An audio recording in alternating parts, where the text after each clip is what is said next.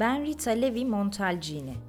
İkiz kardeşim Paola ile 22 Nisan 1909'da kökenleri Roma İmparatorluğu dönemine uzanan Yahudi bir ailenin dört çocuğun en küçükleri olarak İtalya'da Torino'da doğduk.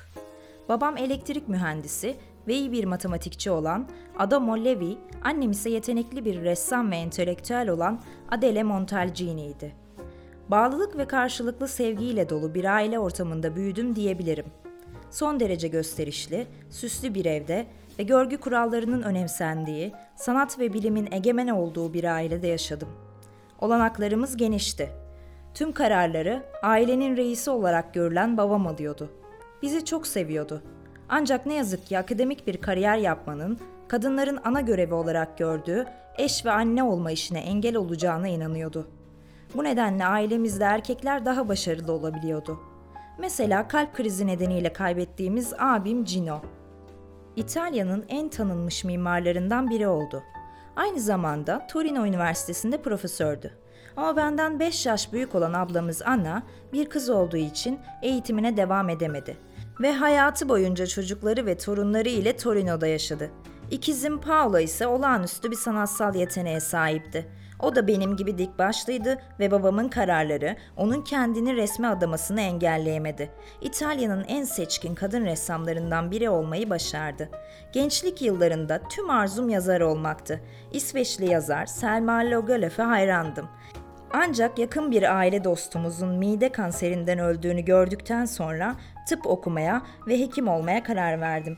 Zor bir dönem geçirmiştim. Sonunda 20 yaşımda babam tarafından tasarlanan geleneksel kadın rolüne uymadığımı fark ettim ve cesaretimi toplayıp eğitimime devam etmek için ondan izin istedim. Sadece 8 ayda çok sıkı bir çalışmayla Latince, Yunanca ve matematikteki eksikliklerimi tamamladım. Liseden mezun oldum ve 1930 yılında Torino Üniversitesi Tıp Fakültesine kayıt yaptırdım.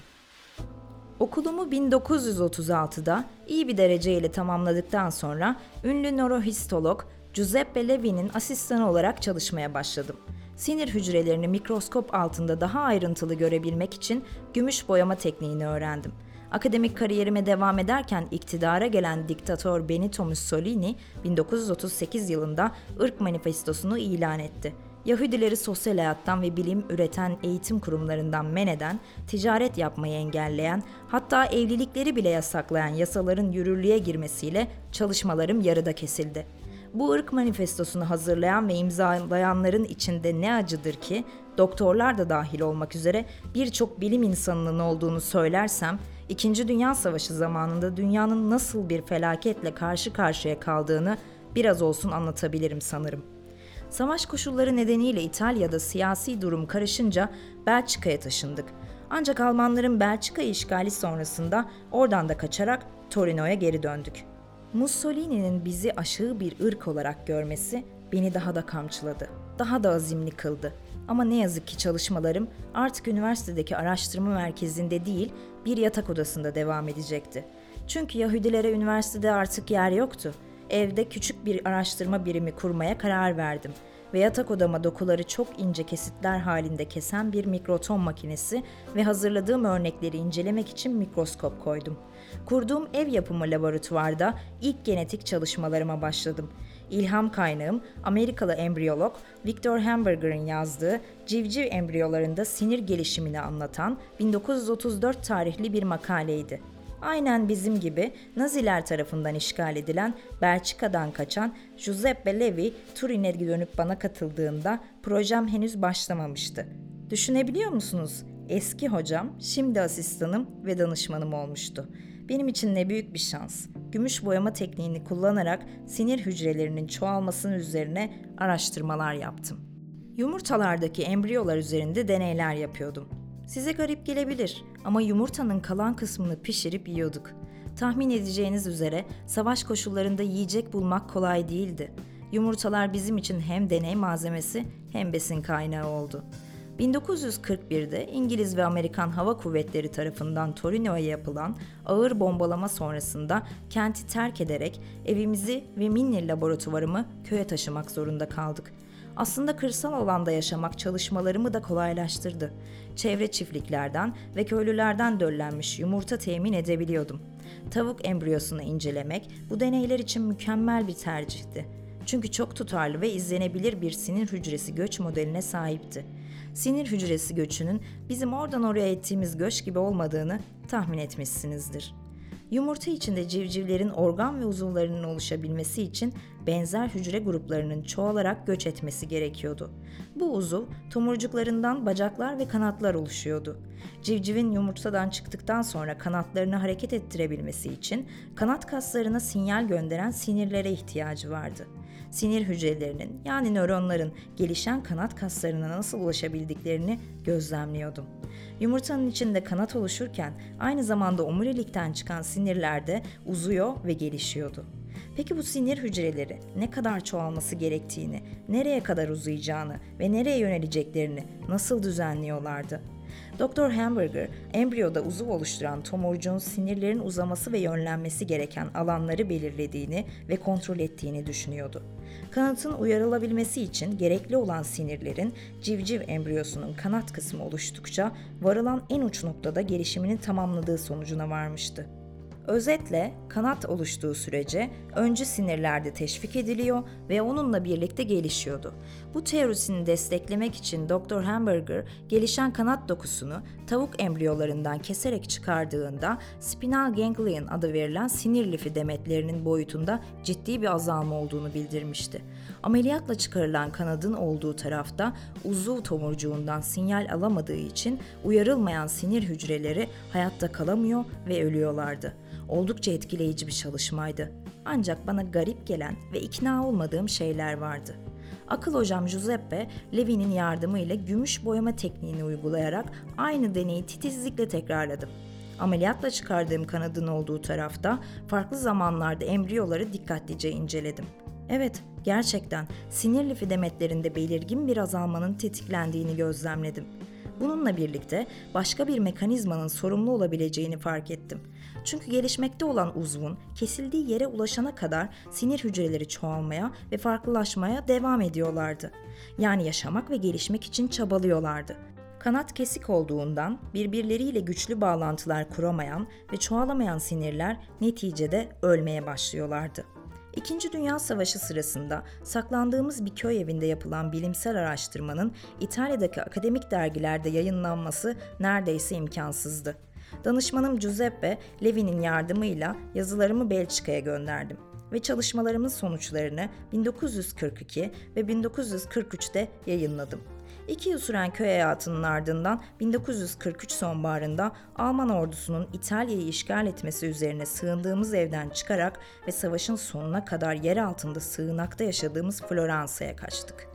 Floransa'da Partido di Azione yani antifaşist, liberal sosyalist ve cumhuriyetçi bir çizgide faaliyet gösteren Eylem Partisi'nin üyesi dostlarım ve cesur direnişçilerle her gün temas halindeydim. Ağustos 1944'te ilerleyen Amerikan orduları Alman işgalcileri Floransa'yı terk etmeye zorladı. Ben de tıp doktoru olarak çalışmaya başladım ve bir mülteci kampına atandım. Bulaşıcı hastalıkların neden olduğu salgınlarla mücadele ettik. Daha önce hep araştırmacı olarak çalışmıştım ve doğrudan hasta görmemiştim.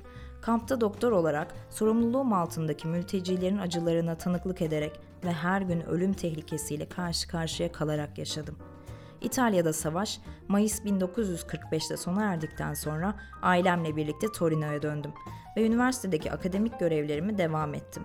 1947 sonbaharında Profesör Victor Hamburger'ın beni Amerika'ya davet ederek kendisine katılmamı istemesi hayatımın akışını değiştirecekti. 5 yıl önce civciv embriyosunda yaptığımız deneyleri tekrar etmek ve ilerletmek istiyordu. Sadece bir dönem kalmayı planlamış olmama rağmen nihayetinde tam 30 yılımı Washington Üniversitesi'nde geçirdim. 1958'de profesör oldum ve 1977'de emekli olana kadar orada kaldım. Yaptığım en önemli keşiflerden biri laboratuvar şartlarında bir kap içinde sinir hücrelerini büyütmeme olanak sağlayan bir kültür tekniği geliştirmemdi. Bir farede oluşturulan tümör dokusunda sinir hücrelerinin de yoğun bir biçimde çoğalmaya devam ettiğini gözlemledim. Bir tavuk embriyosunu aşıladığımda bu kanser hücreleri sinirlerde büyümeyi uyarmıştı. Neticede kanser hücrelerinin sağ kalabilmek için büyüme faktörü içerdiğini düşündüm. Aynı zamanda sinirlerinde çoğalmasını teşvik eden bir faktördü bu. Nihayetinde yıllar süren araştırmalarımın meyvesini aldım. 1952 senesinde büyüyen ve bölünen kanserli beyin hücrelerinden sinir büyüme faktörünü ayrıştırmayı başardım. Sinir büyüme faktörü belirli sinir kümelerinin büyümesini ve hayatta kalmasını destekleyen bir maddeydi. İkinci bir işlevi zayıf bağlantıya sahip sinir hücrelerini budamak veya işlevsiz hale getirmekti. Erken embriyonik gelişimde yüksek hücre ölümü oranını fark ettiğimde sinaptik budama denilen bu işlemin sinir sisteminin gelişimi için şart olduğunu anladım. Bu önemli buluşun ardından Dr. Stanley Cohen ile birlikte pek çok büyüme hızlandırıcı madde tanımlayıp ayrıştırdık. Nörotrofinler yani büyüme faktörleri olarak bilinen bu proteinin keşfi beynin işleyişine ve beyin hastalıklarına ışık tutacak, bunama ve Alzheimer dahil pek çok hastalığın tedavisinde kullanılacaktı.